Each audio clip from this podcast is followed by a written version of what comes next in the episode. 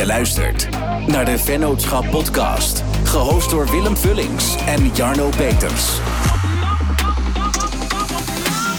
Goedemorgen Ralf, welkom in onze Goedemorgen, nieuwe jongens. studio. Ja, het is, eh, het is nog een beetje behelpen zie ik, maar eh, Het geluid is daar gaat het om hè, bij de podcast. Ja, Zou je eens even kort voor willen stellen? ja zeker. Ehm, nou, ik ben Ralf Jansen, ik ben eh, 40 jaar, eh, geboren en getogen in, eh in Venray. Ehm, ik eh, ben eigenlijk eh, mijn hele leven al werkzaam in eh, de retail. met als één doel uiteindelijk voor mezelf te beginnen. Dat is in 2015 gebeurd. Ik ben met een, een compagnon samen gestart. En sindsdien zijn we gaan groeien. Daar komen we dadelijk denk ik nog wel verder op terug. Maar we zijn ook wat gaan verbreden in, in de horeca. Nou goed, in mijn vrije tijd ehm, maak ik mezelf een beetje druk om de Hazekeutel. De, de jeugdvastelovensvereniging hier. Daar ben ik voorzitter van. En eh, ben ik actief binnen de steunfractie van eh, de VVD hier in Venray. Hoe is dat, eh, hoe is dat proces eruit gezien? Want ik heb op LinkedIn gelezen van vakkenvuller tot Ja, nou, uiteindelijk franchise-ondernemer van bijvoorbeeld een Jumbo. ja nou ja, Eh, hoe heeft dat voor jou eruit gezien, het proces? Kijk, eigenlijk moet je dan nog een stapje terug. Ehm, ik kwam van de haven af en ik dacht toen dat ik verpleegkundige wilde worden. Dus ik heb in Nijmegen HBO verpleegkunde gestudeerd. Ehm, en dat vond ik aan de ene kant heel mooi hoor, laten we dat voorop stellen. Met mensen, dat, eh, dat was echt tof. Ik had een duale opleiding, dus ik had een contract in de Radboud in Nijmegen. Alleen eh, studeren, dat, dat was toch zeker toen niet zo mijn ding. Dus eh, ergens tegen het einde van het tweede schooljaar ehm, miste ik net twee studiepunten.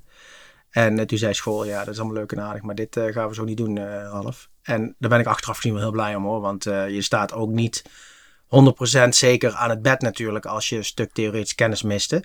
Ondanks dat ik denk dat ik met, eh, met patiënten in het ziekenhuis wel heel erg goed deed. Maar ehm, toen moest ik stoppen. En toen dacht ik, jezus, dat is net voor de zomer. En wat dan?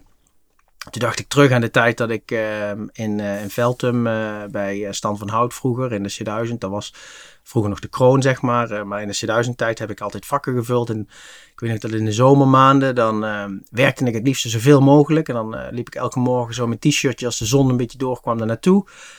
En toen zag ik die ondernemer, Stan. En toen dacht ik, oh, wat die man heeft, dat is toch eigenlijk wel fantastisch. Hè? Gewoon je eigen winkeltje, deurtje opendraaien, bestellingje doen, een beetje brood vullen. En dan s'avonds de deur weer op slot doen nadat hij de winkel vol besteld had. Dus toen ik ehm, mijn wereld zag instorten naar de zorg, toen dacht ik, nou, dan moet ik dat gaan doen. En eh, toen ben ik eerst begonnen bij EDA. Daar ben ik eh, ongeveer vijf jaar bezig geweest. En ehm, ik wist dat C1000 destijds een heel goed opleidingsprogramma had om zelfstandig ondernemer te worden. Dus ik wist dat ik als ik de kans had ook over moest gaan stappen naar C1000. Want EDA kende geen ondernemers binnen, of bijna geen ondernemers. Nou goed, eh, mijn toenmalige vriendin werkte in Brukske in de C1000. Dus daar kwam ik wel eens een keer en toen zei die ondernemer half wil je niet voor mij komen werken. Toen dacht ik, ja, dit is het moment. En vanaf dat moment, en dan praat je over 2005, heeft eigenlijk alles in het teken gestaan om uiteindelijk de stap te kunnen maken naar het zelfstandig ondernemerschap. En hoe komt het dat je, eh, want het zijn heel twee verschillende werelden, Ja. verpleegkunde en eh, ja, de retailondernemer, zeg maar. Hoe, hoe komen die passies, waar komen die vandaan? Nou, ja, kijk, ik denk dat ik ehm, van nature best goed kan klikken met mensen.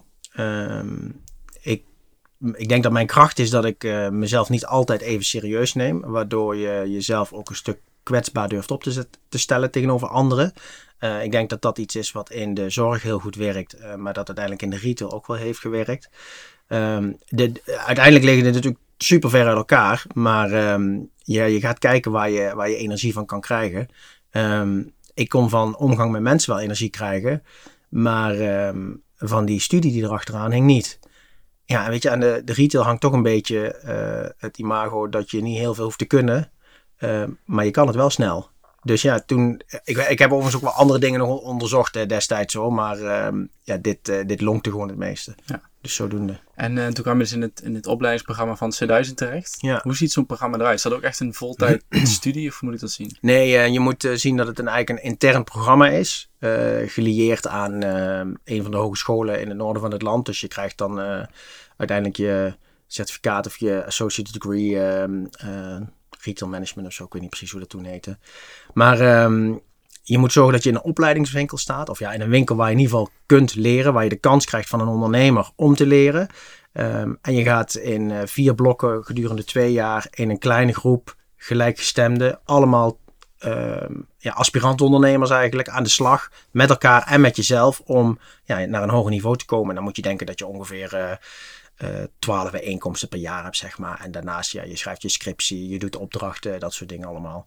En wat, wat heb je daar dan echt uitgehaald dan? Leer je dan ook echt het ondernemen of is het meer voorbereiding op? Nou, je leert ehm, een aantal aspecten. Het gaat over commercieel management, over financieel management, over strategie. Dus in die hoedanigheid leer je daar wel wat van. Al ben ik toch altijd van het thema je leert het beste op de vloer. Dat vind ik. ehm, ik heb verder ook geen diploma's behalve dan die, eh, die AD eh, uit, uit de C1000-tijd, zeg maar.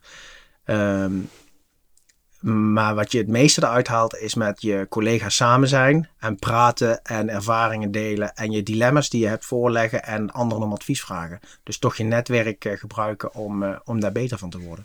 En kon je daarvan dan goed terecht bij Stan van Hout? Of, of was dat Nee, Stan, de- eh, Stan was toen niet meer in beeld.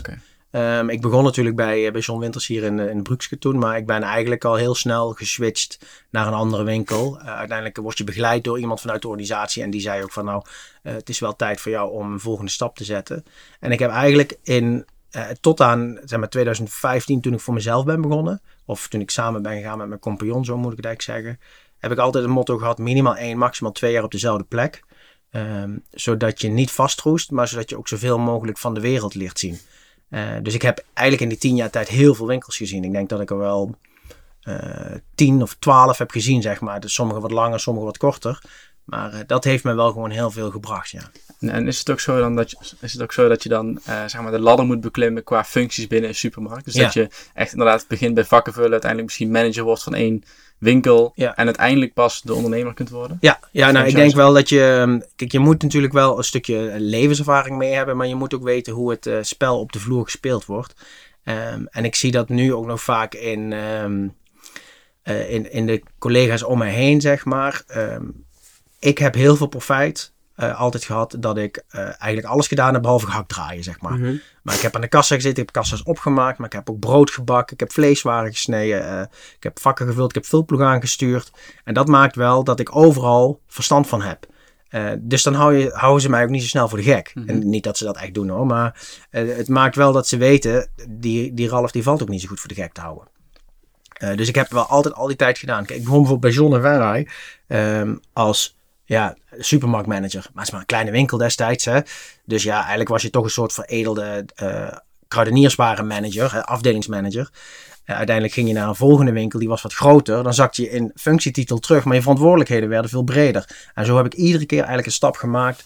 In, eh, en uiteindelijk als laatste stap heb ik twee, eh, twee winkels gedaan eh, waar ik supermarktmanager echt was, zeg maar, van een volwaardige supermarkt. Weliswaar met een ondernemer daarnaast, maar die liet mij wel mijn ding doen. En de laatste winkel waar ik dat deed was in Stramprooi bij, bij René Puts, die uiteindelijk dus ook mijn compagnon is geworden.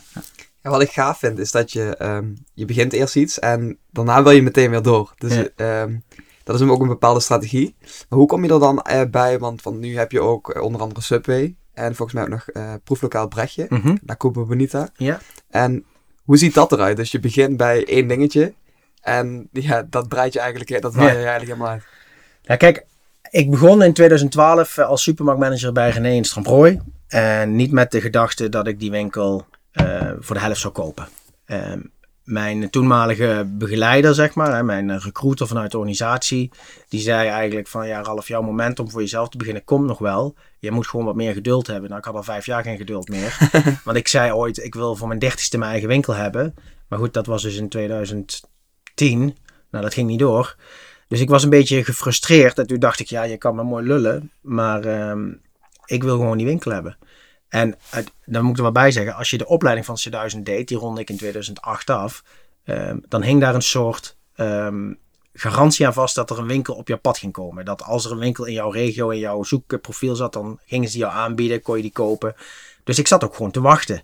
Maar goed, ehm, eh, uiteindelijk eh, moest ik toch wat meer geduld hebben. Dat is eh, niet mijn allergrootste kant overigens, mijn sterkste kant. Maar hij zei, je gaat nou nog naar één adres en daar, daar ga je de laatste kneepjes leren en dan gaat het goed komen. Nou, wist ik veel dat dat deze kant op zou gaan. Maar ik begon daar in 2012 en René zei eigenlijk van ja, die opleiding heette DOP, Doorgroei Ondernemersprogramma. Hij zei tegen mij het eerste gesprek, ja, ik heb zo op die doppers. Weet je, die komen hier maar en eh, die, eh, die willen, die routje door mijn bedrijf heen. Die willen alles leren. Op het moment dat ze mijn bedrijf kennen, dan gaan ze weer verder. Precies wat ik natuurlijk de afgelopen tien jaar gedaan had. Dus ik stond eigenlijk met 1-0 achter. Maar we hadden wel een heel leuk gesprek en ehm, hij zei, nou, we gaan het toch gewoon proberen. Hij maar je moet wel gewoon je eigen ding gaan doen. En ehm, ja, kijk maar waar het schip strandt. Je moet ook doelen voor jezelf stellen. Nou, daar hou ik natuurlijk wel van. Dat is ook ondernemer eigen, denk ik. Ehm, maar ik ben ook die, daar, die winkel begonnen alsof het mijn winkel was. Dus uh, ja, René was er wel. Maar ik voelde mijzelf wel die ondernemer. Zo gedroeg ik me in die winkel ook. Dus wat er gebeurde is, um, die omzet die begon te stijgen. we werden uh, de derde beste C1000 uh, van Nederland in de winkelwedstrijd. We mochten een supermarkt van het jaar verkiezing meedoen. Uh, ik zeg niet dat het allemaal door mij komt, maar we brachten wel een bepaalde vibe, zeg maar, in het bedrijf daardoor. En toen begon René na te denken, zei van shit, nou heb ik eindelijk die goede gast binnen. En dan gaat hij dadelijk. Ik moet hem houden. Ik moet hem houden. Maar hoe kan je een ambitieuze ondernemer houden? Door hem ondernemer te maken. Dus uh, op een goede dag zei hij tegen mij, uh, uh, ik wil eigenlijk dat jij de helft van de aandelen koopt. En dat we samen verder gaan. Maar de gedachte was, uh, we zaten toen ook midden in die transitie van C1000 naar Jumbo, hè, die was uh, overgenomen. Um, we kloppen bij Jumbo aan en we zeggen tegen Jumbo dat we graag een tweede Jumbo supermarkt willen. En dan gaan we allebei de winkels samen doen. Mm -hmm. Nou, daar kon ik me wel in vinden op zich. Hè? Want van nul winkels naar twee winkels, dat klinkt natuurlijk niet zo verkeerd. Maar um, dat duurde te lang. En uh, toen zei René wel van, ja, ik heb jou die worst voorgehouden. Um, ja, je moet hem wel een keer kunnen vangen.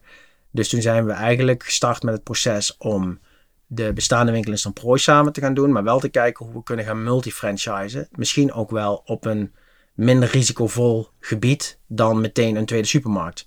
Eh, want dan gaat het wel meteen om grote bedragen natuurlijk. En zodoende zijn we eigenlijk gaan oriënteren op wat horeca. Uh, omdat we daar allebei ook wel een bepaalde affiniteit mee hebben. Systeemhoreca moet ik er wel bij zeggen. Dus wel echte franchise formules. En uh, ja, Subway, daar kwamen we gewoon heel snel, heel gericht mee in gesprek. En ik denk dat we nou, vlak voor de zomer van 2015 daarover gesproken hebben met Subway. En in oktober kochten we onze eerste Subway. Hoe ben je aan die investering gekomen? Aan de allereerste voor de Jumbo? Um, om partner te worden bedoel ja. je?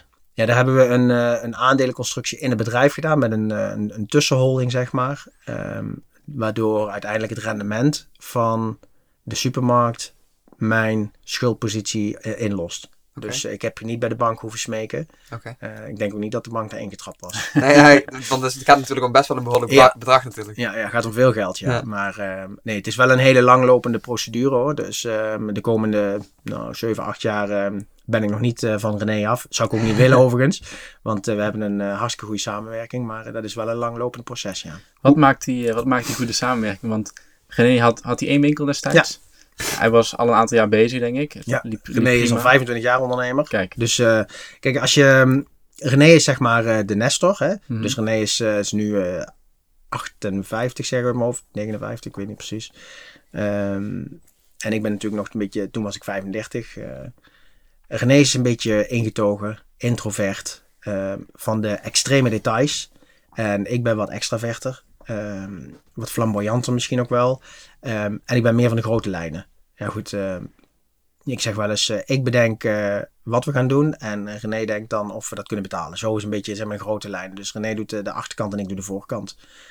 ik zie wel echt dat we het samen doen. Al zegt René wel heel vaak dat ik het gezicht van de winkel ben. Maar ik, dat zie ik zelf niet zo. We zijn het wel echt samen. Maar ja, René is wel wat meer op de achtergrond geraakt de afgelopen jaren. Maar dat komt misschien ook weer omdat ik vanzelfsprekend misschien wat meer naar de voorgrond ben gegaan. Ja, en het klinkt qua uh, kwaliteit ook echt als een goede match. Ja. Dus dat je hebt het beste van, van beide kanten ja. heb je eigenlijk. Ja, wat dat betreft hebben we wel, um, um, denk ik, een gouden match. Anders was het ook niet, um, was het ook niet gelukt. Nee. Kijk, je, je, je, moet elkaar in je waarde kunnen laten. En je moet scherp kunnen discussiëren met elkaar. maar wel kunnen accepteren dat je soms de ander daarin moet ja, laten winnen. Klinkt een beetje negatief hoor. Maar je moet wel zorgen dat de ander als die een beter argument heeft, dan moet je daarvoor kunnen gaan zonder dat je daar wrok uit koestert. Ja. En um, in de jaren dat wij nu samenwerken, ook voordat ik ingestapt ben, heb ik nog nooit een moment gehad dat ik dacht, uh, wat doet hij me nu? Wat maakt hij me nu? En ik denk dat dat de kracht is van onze samenwerking. Ja. Hoe, hoe kun je met uh, twee man een uh, knoop doorhakken? nou ja, um, uiteindelijk denk ik dat we 90% van alle knopen gezamenlijk doorhakken omdat we het erover eens zijn. Ja. Ehm, maar als we het er niet over eens zijn, dan laten we het meestal heel even rusten. En ehm, wat mij gewoon wel heel vaak overkomen is dat ik achteraf denk van ja, hij heeft toch wel een goed punt. En weet je, ik wil ook graag. ehm, kijk, René is natuurlijk veel ervaringsrijker dan ik. Dus ik wil niet zomaar zijn argument aan de kant schuiven. Dat doe ik dus ook niet. En soms dan moet ik ook achteraf terugkomen en dan concludeer ik dat René gewoon goede argumenten had, betere argumenten. En dan gaan we zijn koers varen. Maar hij zegt ook wel eens, ehm, als jij denkt dat het goed is, dan gaan we het zo doen. Hoe hou je dan zeg maar gezonde balans tussen enerzijds, want je geeft aan, hij is de nestor, zeg maar, hij is echt de leermeester, heeft heel veel ervaring en jij een beetje de jonge hond in die Mhm. zin. Maar eh ik- enerzijds leren dus fantastisch veel, maar je moet ook zo van kunnen levelen op compagnonsniveau. Ja. Zeg maar. hoe, ja, hoe gaat dat? Is- Was dat natuurlijk dat dat goed bleef? Ja, nou kijk, ehm, wat, ehm, waar, waar je heel snel in kunt verzanden, denk ik, als je veel samenwerkt, is dat je alleen maar samen aan het werken bent. En ehm, we gaan niet samen op vakantie of zo, maar we gaan wel, en dat moet ik wel zeggen, de afgelopen jaar is dat wat minder geweest, maar we gaan wel vaak met z'n tweeën een dag op pad. En dan gaan we wel bedrijfsmatig eh, andere winkels bezoeken of andere horeconcepten bekijken. Maar in de auto maken wij soms de meeste beslissingen. Of dan zijn we het aan het filosoferen over wat, ehm, ehm, ja, welke kant gaan we op of zo. Eh, dus, dus dat doen we meer buiten het bedrijf, zeg maar, dan echt in het bedrijf. We gaan niet onszelf in een spreekkamer opsluiten en zeggen: Zo, dan gaan we eens eventjes eh, bepalen wat we het komende jaar gaan doen. En dat zijn dus echt de strategische beslissingen die je op die moment samen maakt. Ja, ja, en natuurlijk hebben we ook een team van adviseurs om ons heen verzameld die ons daar wel eh, kritisch de spiegel voor houden. Maar uiteindelijk bepalen wij wel gewoon met z'n tweeën natuurlijk welke kant we op gaan. Willen we doorgaan met Subway of niet? Willen we nog meer Brechtjes of nog meer La Cubanita's? Of willen we... Ja, je kan het zo gek niet bedenken, maar ehm, dat doe je wel. Dat doen we op een natuurlijke manier. Ja, als we gewoon samen onderweg zijn, bij wijze van spreken. Ja, want ik las laatst ook op LinkedIn dat je een soort van strategische sluiting had van één vestiging van Subway, volgens Ja. mij in. Kan ja, kloppen? in de binnenstad. Ja. Misschien dat je dat kort wil toelichten. Ja, kijk, ehm, ehm, ik denk dat Subway ehm, het beste gedijt eh, als je er heel veel hebt. Of als je als eigenaar zelf in die zaak staat. En daartussenin wordt het wel moeilijk. Eh, daarnaast heb je een bepaalde basisomzet nodig. Eh, en die Remond had gewoon een lage basisomzet. Had altijd al een krappe omzet. We hebben die destijds voor een habbekrats kunnen overnemen. Dus toen dachten we, nou die rijgen we gewoon aan die ketting. Ehm, maar het is voor ons toch gewoon wel moeilijk gebleken om daar ook een leuke boterham aan te verdienen. En ehm, ja, corona heeft eh, daar niet heel veel goeds in gedaan. Ehm, als je kijkt naar de, de, de, de tien meest uitgestorven steden in Nederland, dan staan uh, Roermond in de top 10 van Nederland. Nou, dat merken wij ook. Dus die omzet was echt flut. En toen kwam er een eh, jonge, enthousiaste ondernemer ehm, via ehm, het Subway-netwerk eh, bij mij binnen. En die zei van, goh, ik heb misschien wel interesse. En toen zijn we gaan praten. En toen dacht ik, ja, hij kan er beter zijn eentje 60 uur werken. En eh, twee of drie jonge krachten erbij om de weekenden en de avonden op te vullen. Dan dat wij dat moeten doen met een teamleader die erin staat. En ik heb nog een manager sales and operations aan de horeca-tak zitten. Die daar overkoepelend alles in doet. Ja, dat is eigenlijk niet te betalen voor een vestiging die zo weinig omzet draait. Mhm. Dus ja, zo hebben we de afscheid van genomen. Ja, ik heb toen, eh, volgens mij bij Ziggo was dat, die hadden toen een tijdje van die ondernemersdocumentaires. En dat ging over New York Pizza, ook over het franchise model daarvan. En volgens mij was het in Volendam of zo, dat je ook echt twee jonge gasten, eh, super gemotiveerd. Ja. En die hadden dus ook zo'n vestiging overgenomen. En die waren dus echt super innovatief binnen zo'n franchise. Ja, Eh, dus ze kregen best wel veel vrijheid van, eh, ik, ik weet de naam van de ondernemer niet meer, van de eigenaar, maar best wel veel vrijheid van hem binnen het concept. En eh, ja, die hebben dat toen echt binnen korte tijd tot een, tot een echt succes kunnen Ja. brengen. Dus soms is het misschien inderdaad wel echt nodig dat iemand gewoon 24-7 aanstaat Ja. binnen die vestiging. Ja, en wij proberen dat natuurlijk met onze club wel te doen. En we kunnen dat in de andere vestigingen die we hebben. We hebben er nu nog steeds zes. Hè? Dus ehm, daar gaat dat ook best wel aardig. Ehm, alleen wat we wel geleerd hebben is... ehm ja, Sub is een Amerikaanse hard franchise.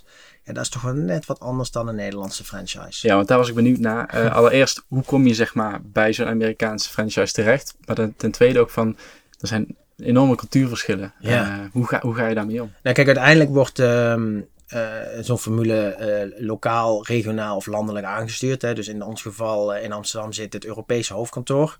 Ehm, en hebben we eh, een clubje van drie regio-managers die in het zuiden van Nederland de boel aansturen. Ehm, dat zijn gewoon eh, Limburgse mensen. Dus die mentaliteit die is wel prima. Alleen ja, als ze het in Amerika beslissen, dan komt het toch gewoon naar Nederland toe. Daar ben ik het niet altijd mee eens. Nou, daar kun je heel lang tegenaan schoppen. Ik heb dat in het verleden ook, eh, ook best wel eens wat gedaan. Eh, in onze begintijd ehm, ja, heb ik misschien de grens opgezocht of denk ik ook wel een paar keer erover gegaan, zeg maar. Ehm, maar dat gaat je uiteindelijk op de lange termijn helemaal niet redden. Heb je daar een niet voorbeeld helpen. van? Ja, ja, zeker. Wij kochten onze eerste zaak in Maastricht. Ehm, en dat was eh, de, ongeveer de oudste subway van Nederland, zeg maar. Eh, daar lag nog een, eh, dat was vroeger een ijssalon, dus er zaten nog, de, de vloer van de ijssalon zat er nog in. Nou, het was echt niet om aan te zien. Dus wij dachten met onze supermarktkennis, die gaan we eens even van voor tot achter helemaal verbouwen. En dan gaan we allerlei technische snufjes induwen. Mhm. En wij, ja, ik wil dan daar ook wat aandacht voor zoeken. Dus ik riep overal te pas en te onpas dat wij een flagship store aan bouwen waren. Maar ja, dat is natuurlijk helemaal niet aan mij om dat te roepen. Dus toen werd ik al vrij snel op mijn vingers getikt door de organisatie in Amsterdam, eh, waar ik wel niet mee bezig was. Hè. En ik was nog maar vier maanden in het systeem, dus ehm, daar waren ze niet zo blij mee.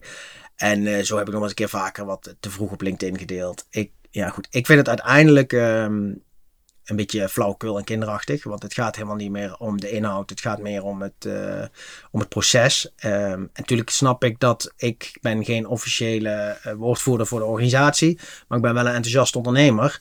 En ik denk dat je daar beter blij mee kan zijn dan dat je ze moet afstraffen. Ja. Maar goed, eh, wij werden afgestraft. En ehm, eh, uiteindelijk zo erg dat we twee jaar geen nieuwe licenties mochten kopen van Subway. Dat betekent een- nieuwe winkels. Nieuwe winkels. Ja. je koopt de licentie, een nummer. Daar mag je dan een winkel mee openen.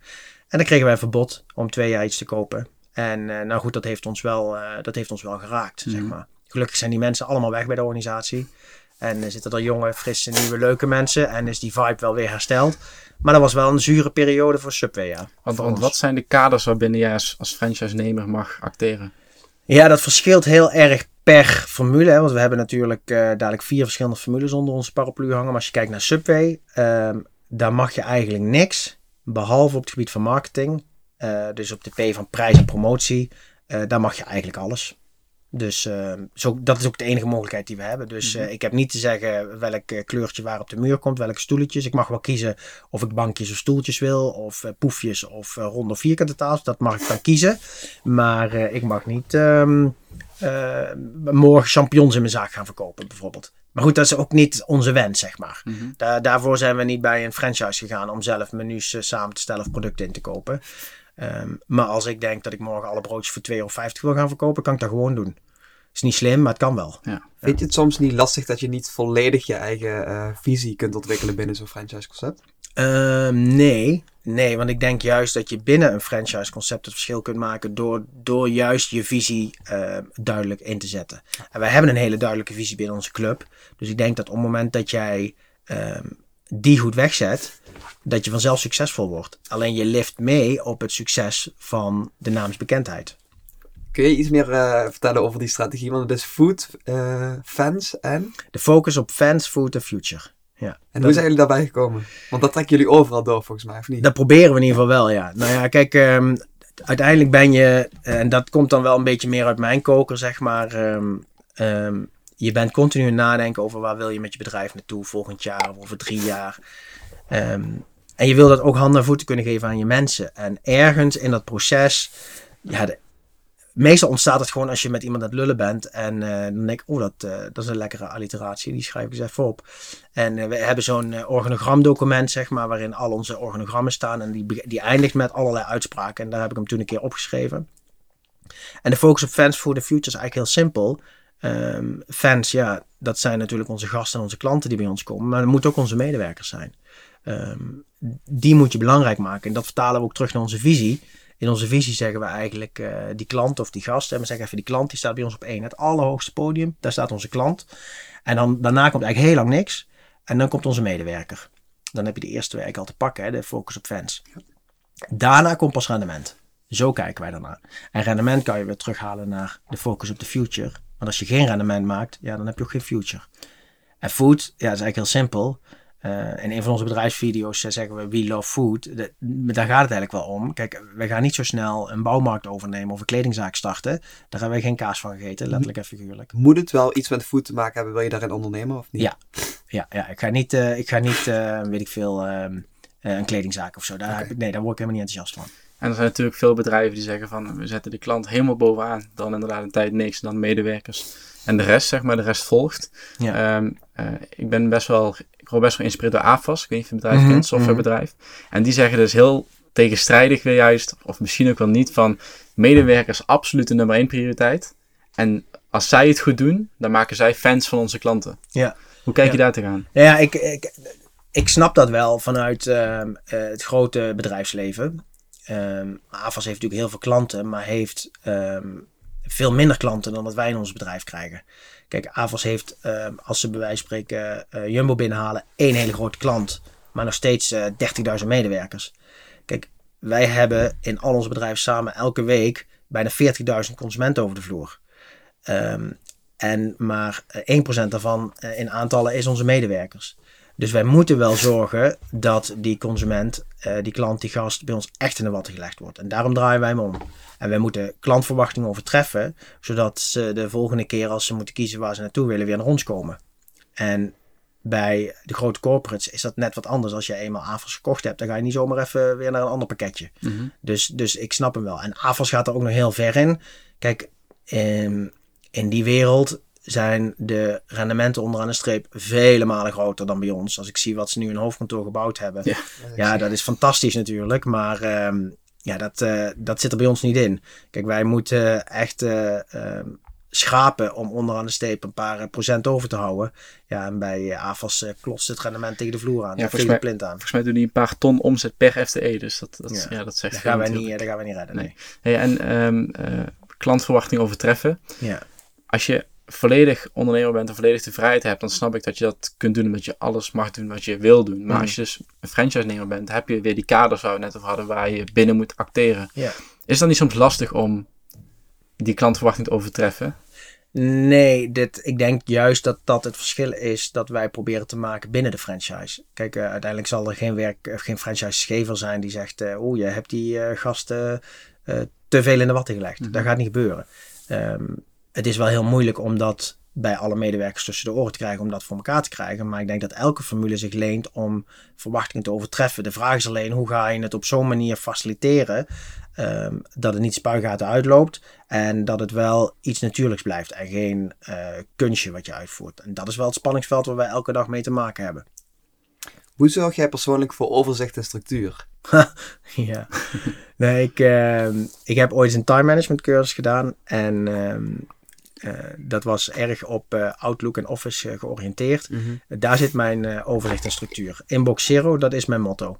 Een lege e-mail, dat is echt, eh, daar word ik gelukkig van. Dan heb ik rust. Ja, zeker ja. Maar dat wil niet zeggen dat ik ze allemaal die dag eh, behandeld heb. Maar eh, ik koppel ze dan aan taken in mijn agenda. En daar zit dan vervolgens mijn werk. Kijk, snelle mailtjes even beantwoorden, dat, eh, dat is allemaal niet zo spannend.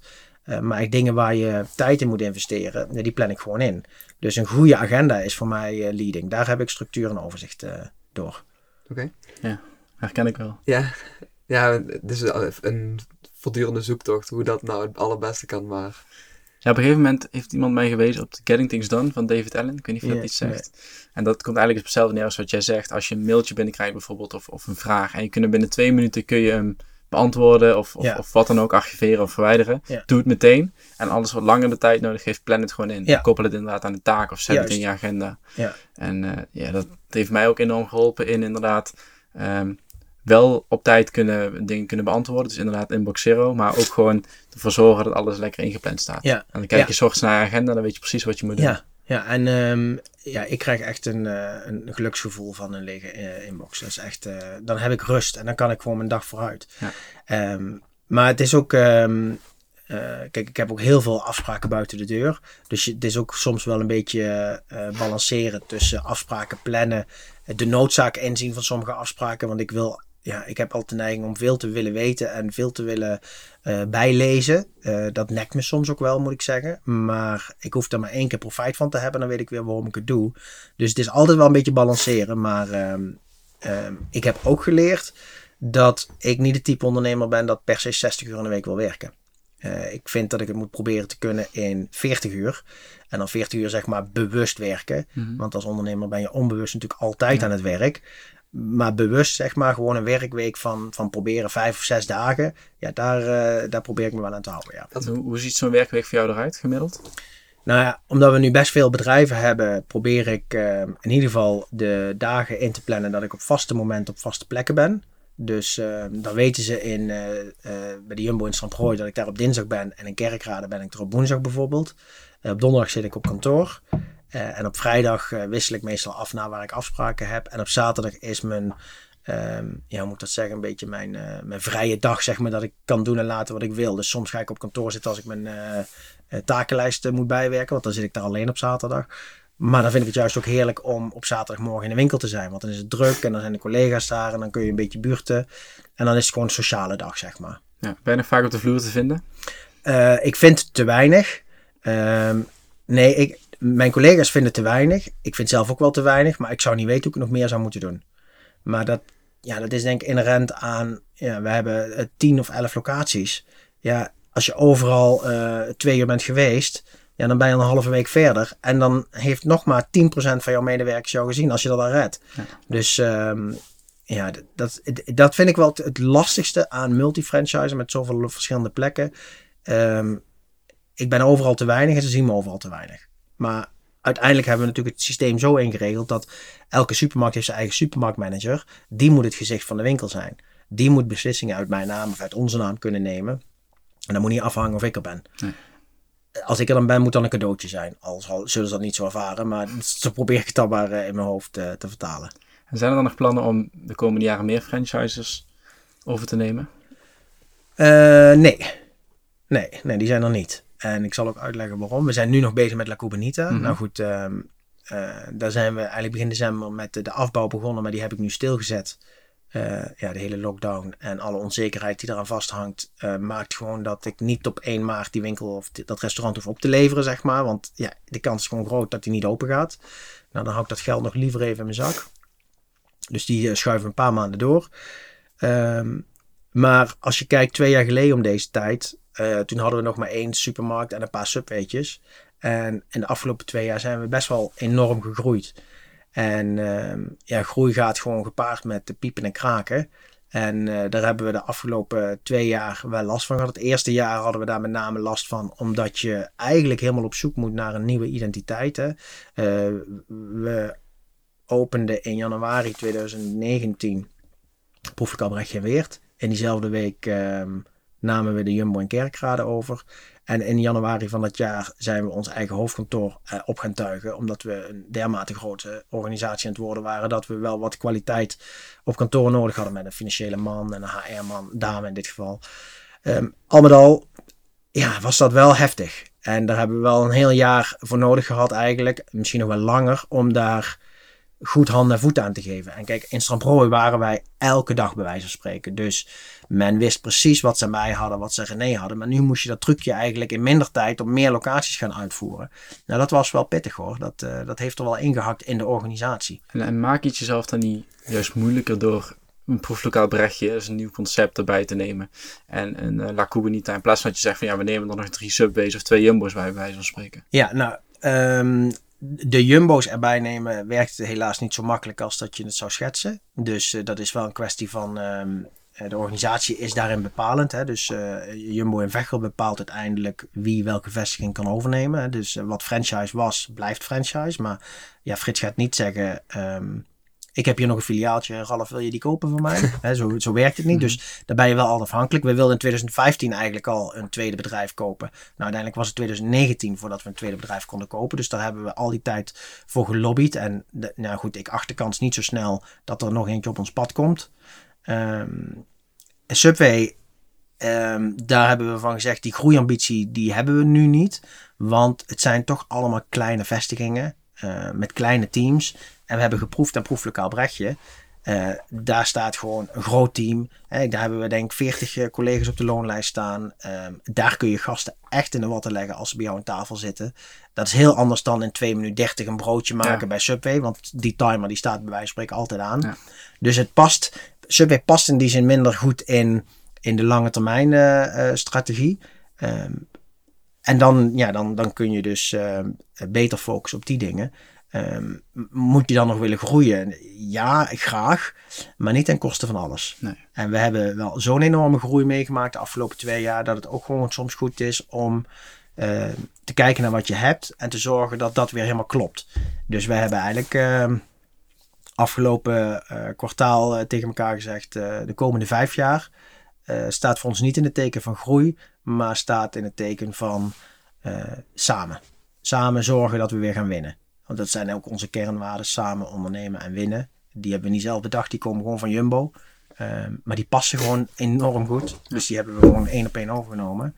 Eh, dus daar gaan we ons op focussen nu. Ja, en om even een beeld te schetsen van RNR Groep, dat is dus Ja. de, de groep achter alle, alle vestigingen. Ja. Hoe ziet zeg maar de organisatie in zijn geheel eruit qua aantal FTE's? Nou ja, wij, wij praten nooit over FTE's. Eh, wij, wij praten gewoon over collega's. Ehm, maar je moet kijken dat we eigenlijk... ehm, de RNR-groep bestaat eigenlijk uit de twee personal holdings van René en mij. En daaronder hangt een retail tak waarin we twee supermarkten hebben. Waar in totaal ongeveer eh, 350 medewerkers eh, zitten. Eh, en we hebben een horecatak waarin eh, drie eh, werkmaatschappijen zitten. Proeflokaal Brechtje, La Cubanita en eh, Subway. En bij Subway hebben we 65 man op de loonlijst staan. En bij Proeflokaal Brechtje nu ongeveer 35 eh, collega's. Dus dat is een beetje het hele clubje wat we hebben. En ehm, bij de, de, de moedermaatschappij van de horecatak, zeg maar, daar hangt ons eh, hoofdkantoor. Wij noemen dat onze Business Support Unit. Het is ook wel iets wat ik ergens een keer eh, bedacht heb. Het had ook gewoon net zo goed hoofdkantoor kunnen heten. En daar hebben we een eh, marketingmedewerker zitten en een financiële manager, of controller eigenlijk, en een HR-dame en een HR-medewerker. En die collega's die dan bijvoorbeeld bij een Subway werken, zijn het dan... Waarschijnlijk zullen ze zeggen van ik werk bij Subway, maar in, in hoeverre voelen zij zich zeg maar dan betrokken tot RNR? Is het zo Ja. dat jullie bijvoorbeeld een, een, een, een borrel geven met alle collega's of is het echt per vestiging of per bedrijf? Ja, nou dat is wel iets waar we enorm mee worstelen. Eh, kijk, uiteindelijk RNR, de RNR-groep ehm, bestaat eigenlijk nog niet zo heel lang. Eh, Dus eh, we moeten dat nog veel meer gaan laden. Daar zijn we nu eigenlijk afgelopen kwartaal ook pas mee, mee begonnen. Ehm, ik zou graag willen dat ze allemaal het idee hebben dat ze bij de RNR-groep werken. Maar ik zie wel gewoon dat eh, 80, 90 procent van de medewerkers gewoon zich verbonden voelt met eh, het bedrijf waar ze zitten. Ik zie dat ook al bijvoorbeeld bij collega's als ze op Facebook of op LinkedIn zitten. Ehm, en ze hebben als werkgever niet Jumbo Stramprooi, maar gewoon Jumbo Supermarkt gekozen. Dan hebben ze die connectie niet gemaakt. Daar ligt wel mijn grootste uitdaging. Want ik wil namelijk wel dat het allemaal samen is. En ik zou niks liever willen dan met iedereen op één locatie één groot feest willen geven. Maar praktisch is dat bijna niet te doen. Maar het zou wel beter zijn, ja. ja. Dus zie je het echt zoals iemand op LinkedIn zijn werkervaring invult met Jumbo Supermarkt, dat hij zich dan niet volledig connected voelt tot Stamprooi? Nou ja, dat denk ik dan, ja. ja dus- en bijvoorbeeld, ehm, we hebben de, de, de, de LinkedIn-pagina van de RNR-groep onlangs eh, weer even een opfrisbeurt gegeven. En ehm, toen heb ik, ehm, eh, wij werken met de bundeling, ik weet niet of je dat kent, hè, van Mhm. Bjorn. Ja. Het is ook een podcastgast, hè? Uiteraard. Ehm, en toen heb ik ook een nieuwsbericht in onze bundeling-apps eh, geplaatst en eh, gezegd van jongens, eh, onze RNR-groep zit op LinkedIn. Als je ook op LinkedIn zit, ehm, nou, geef dan aan waar je werkt. Hè? Of bij ehm Jumbo Pro, Jumbo Kerkrade, want die hebben een eigen pagina. Of bij de RNR-groep. En als je je profiel wat wil updaten, hier heb je een linkje naar zes simpele tips en tricks om je profiel te upgraden. Om toch te zorgen dat, kijk, wij hebben natuurlijk heel veel jonge mensen in dienst. Ehm, maar 80% van die jonge mensen zijn gewoon young professionals aan het worden. Die allemaal eh, MBO, HBO of eh, universitaire opleidingen volgen. Ja, die moeten iets met hun LinkedIn profiel. Dus daar probeer ik ze wel in te sturen. En we gaan nu veel meer in onze interne communicatie eh, RNR-groep betrekken. Dus als we ergens communiceren, dan staat er voortaan altijd bij, is onderdeel van de RNR-groep. Wat wilde je vroeger vroeger worden? Kassa-juffrouw. Dus jij vroeg ook zo'n speelgoedkassa al. Ja, eh, zeker. En mijn, ehm, eh, ik, ik heb zelf geen kinderen, mijn broer ook niet. Maar mijn, ehm, mijn ouders die eh, zijn open en oma voor eh, de kleine van een nichtje van mij. En die kassa die staat nog steeds nu in de woonkamer, zeg maar. En daar wordt nog steeds mee gespeeld. Dat is van Fisher Price, dat is niet kapot te krijgen. Jouw oude kassa staat er. Mijn oude kassa staat bij mijn ouders in de woonkamer. wordt nog veel mee gespeeld, ja. Oh, dat is gaaf. Ja, dat is leuk, ja. Wat vind jij het allerleukste aan je werk? De diversiteit. Is er iemand die jou op weg heeft geholpen in de wereld waar je nu in zit? Ja, wel een aantal mensen hoor. Ehm, mijn recruiter. eh, die is denk ik het allerbelangrijkste. En uiteindelijk natuurlijk mijn compagnon eh, René, die mij de kans heeft gegeven om te kunnen gaan ondernemen. Ja, dat zijn wel. En mijn ouders natuurlijk in de opvoeding. Ja. Mhm. wat, wat heb je aan een recruiter echt specifiek, wat, wat is jou bijgebleven? Want dat heb ik echt aan hem te danken. Geduld. Die zei steeds tegen mij, Ralf, je moet geduld hebben. Je moet nu niet willen. ehm, jouw moment komt. En ik kon hem toen kapot schieten hoor, laten we dat voorop stellen. Maar eh, achteraf ben ik hem heel erg dankbaar. Ja. Waar komt die, die drive of die honger vandaan? Want toen had je dat al en even later toen je dus ehm, eh, zat eigenlijk te wachten om, om jezelf in te kopen, had je dat ook al? Ja, Nou ja, kijk, ehm, uiteindelijk vind ik als je ergens aan wil beginnen, moet je een doel hebben, een plan hebben. En ik zeg dat ook tegen de jongens die bij mij ehm, eh, leren en ontwikkelen. Ik zeg, je bent zelf regisseur van je eigen proces. Ehm, dus maak jezelf niet afhankelijk van wat anderen vinden, doen of niet doen. Eh, nee, jij wil iets bereiken, daar moet je voor gaan. En dat had ik zelf ook. Eh, toen ik bij C1000 in 2005 startte, zei ik tegen mezelf: als ik 30 ben, wil ik mijn eigen zaak hebben. Ja, dat ging niet door. Maar dat, dat was wel mijn doel. Dus daarom werd ik ook gefrustreerd en, en, en ongeduldig. Toen zei ik tegen mezelf, nou dan moet het toch op zijn minst op mijn 35ste niet lukken. En daar ook consequenties aan verbinden. Hè? Want ik heb ook tegen mezelf gezegd, als mijn 35ste niet lukt, dan hangt de, de handdoek in de boom. En dan ga ik iets anders doen. Ik ga niet eh, mijn hele leven liggen wachten totdat ik voor mezelf kan beginnen. was dat echt een harde deadline voor je? Ja, Wat Ja. zou je dan gaan doen? Of weet je dat nog niet? nee, dat wist ik echt nog niet. Nee, daar had ik nog niet over nagedacht. Ja. Dat is je vrouw. ja, nee, ja, weet je, uiteindelijk zeg ik nu ook wel eens uh, gekscherend als we met vrienden bij elkaar zitten. Goh, zou het niet lekker zijn als je een baan had zonder verantwoordelijkheden. Weet je, een buschauffeur of zo. Of, eh, Dat zeggen wij ook wel eens. Ja, ja, heerlijk lijkt me dat. Maar dan praat je het over door en dan, je kan niet zomaar buschauffeur zijn als je eh, die ambities in je hebt zitten. Dan eh, ga je overal wat van vinden. Of je kan niet zomaar vrachtwagenchauffeur zijn. Dan ga je irriteren aan bepaalde dingen. Dus dat is eh, denk maar voor hele korte duur. Ja. Daarnaast vind ik werk ook gewoon veel te leuk hoor. Dus eh, ja maar ik, ik, ik, ik snap het wel. Af en toe heb je gewoon even van die momenten van, ah, even, al die verantwoordelijkheden Ja. overboord willen gooien en gewoon... eh, Kijk, en ik wil helemaal niet klagen over mijn werk, hè. laten we dat voorop stellen. Maar uiteindelijk hebben we iets meer dan 400 man op de loonlijst staan. En de shit gaat steeds verder naar boven. En uiteindelijk ben ik toch degene die altijd de meeste shit op zijn bord krijgt.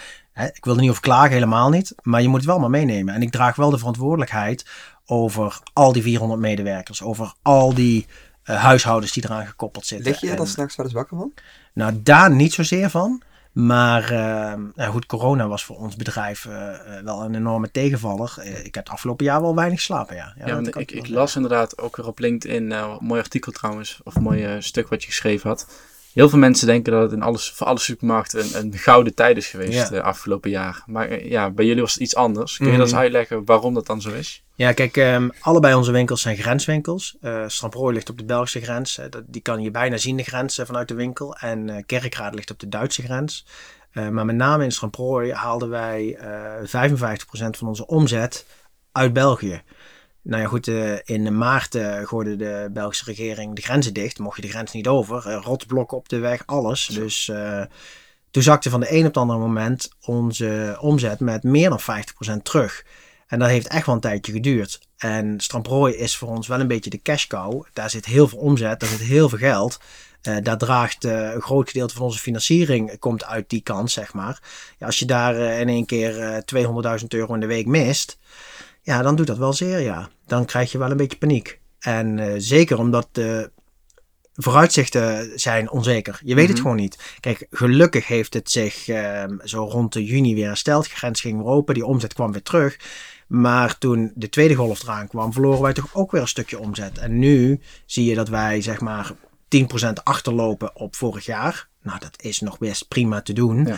Maar onze collega's lopen 10% voor op vorig, vorig jaar. Dus eigenlijk laten wij 20% liggen. En 20% in mijn winkel is wel ongeveer eh 80 tot 100.000 euro in de week. Ja, tel me door wat dat op jaarbasis met cashflow in je bedrijf doet. Ja.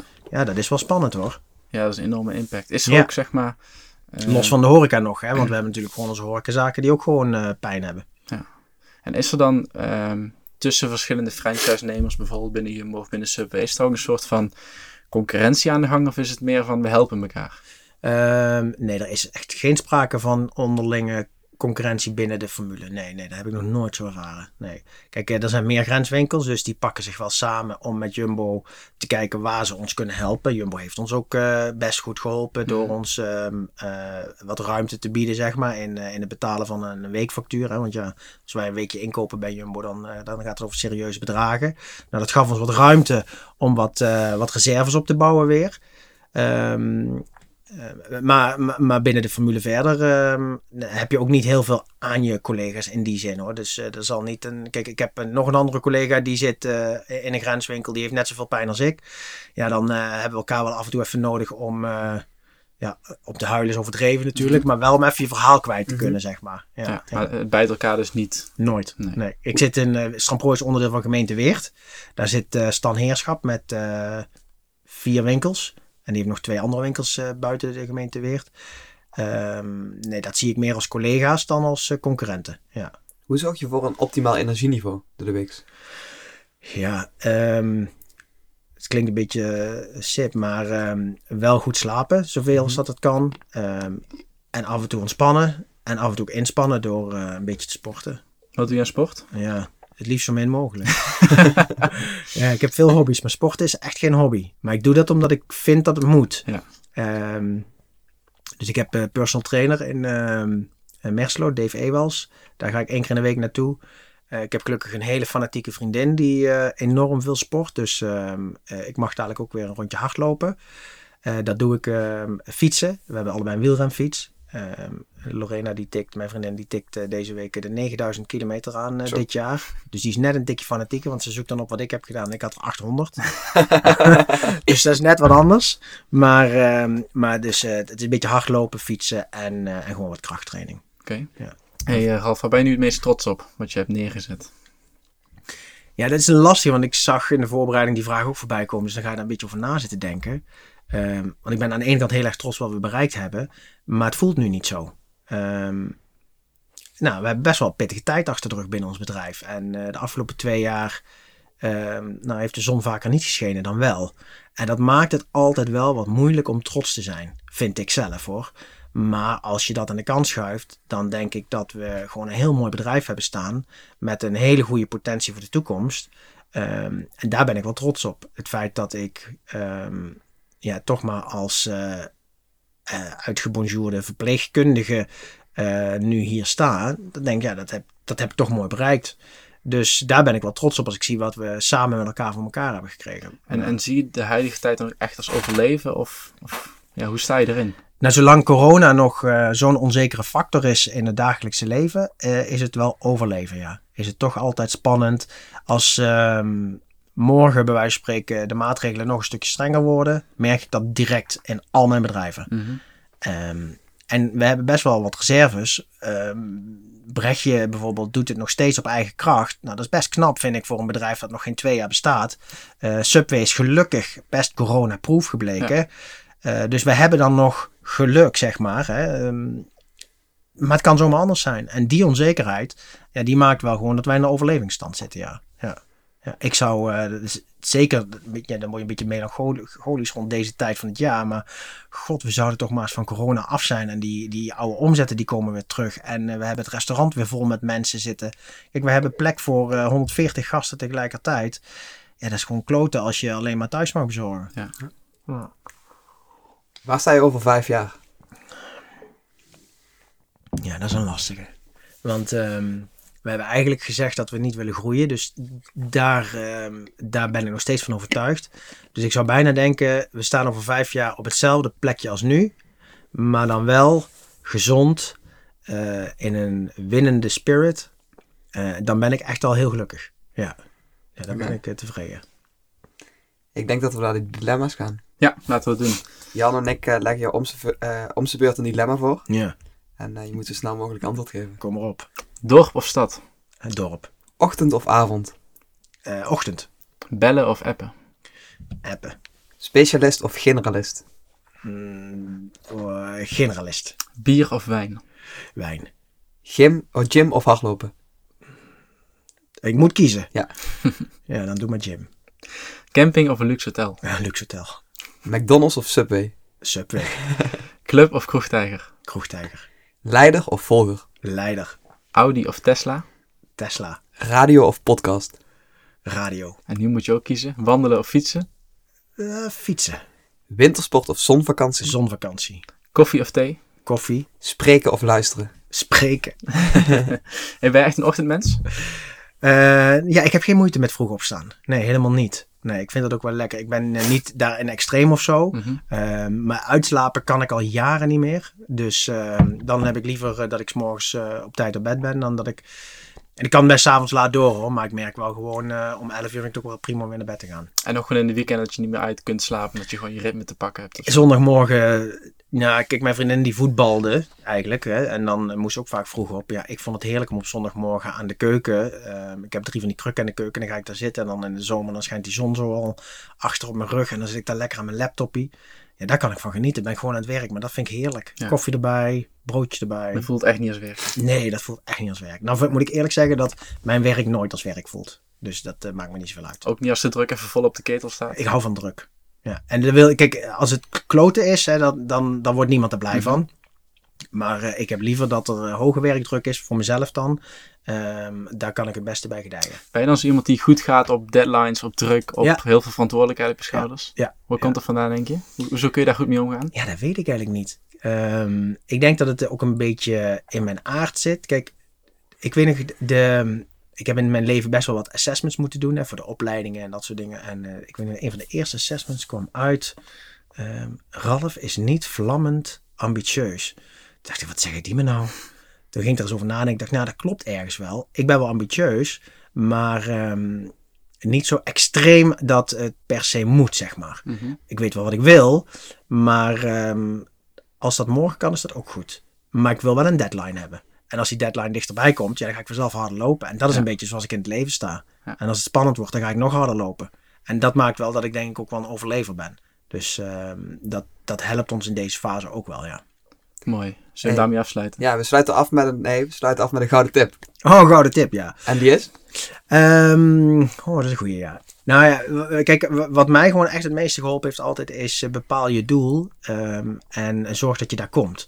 En ik denk dat dat uiteindelijk voor iedereen, of je een ondernemer bent of niet, zeg maar, ehm, maak jezelf niet zo afhankelijk van een ander, maar hou het heft in eigen handen. En ik zie steeds meer in de huidige maatschappij dat men wijst naar wat anderen allemaal niet doen, waardoor ze zelf niet vooruit komen. komen. En daar heb ik zo'n scheidhekel aan.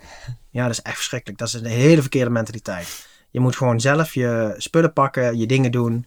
Ehm, en als een ander het niet voor jou doet, dan moet je het zelf doen, anders kom je nergens. D- d- dat is mijn gouden tip.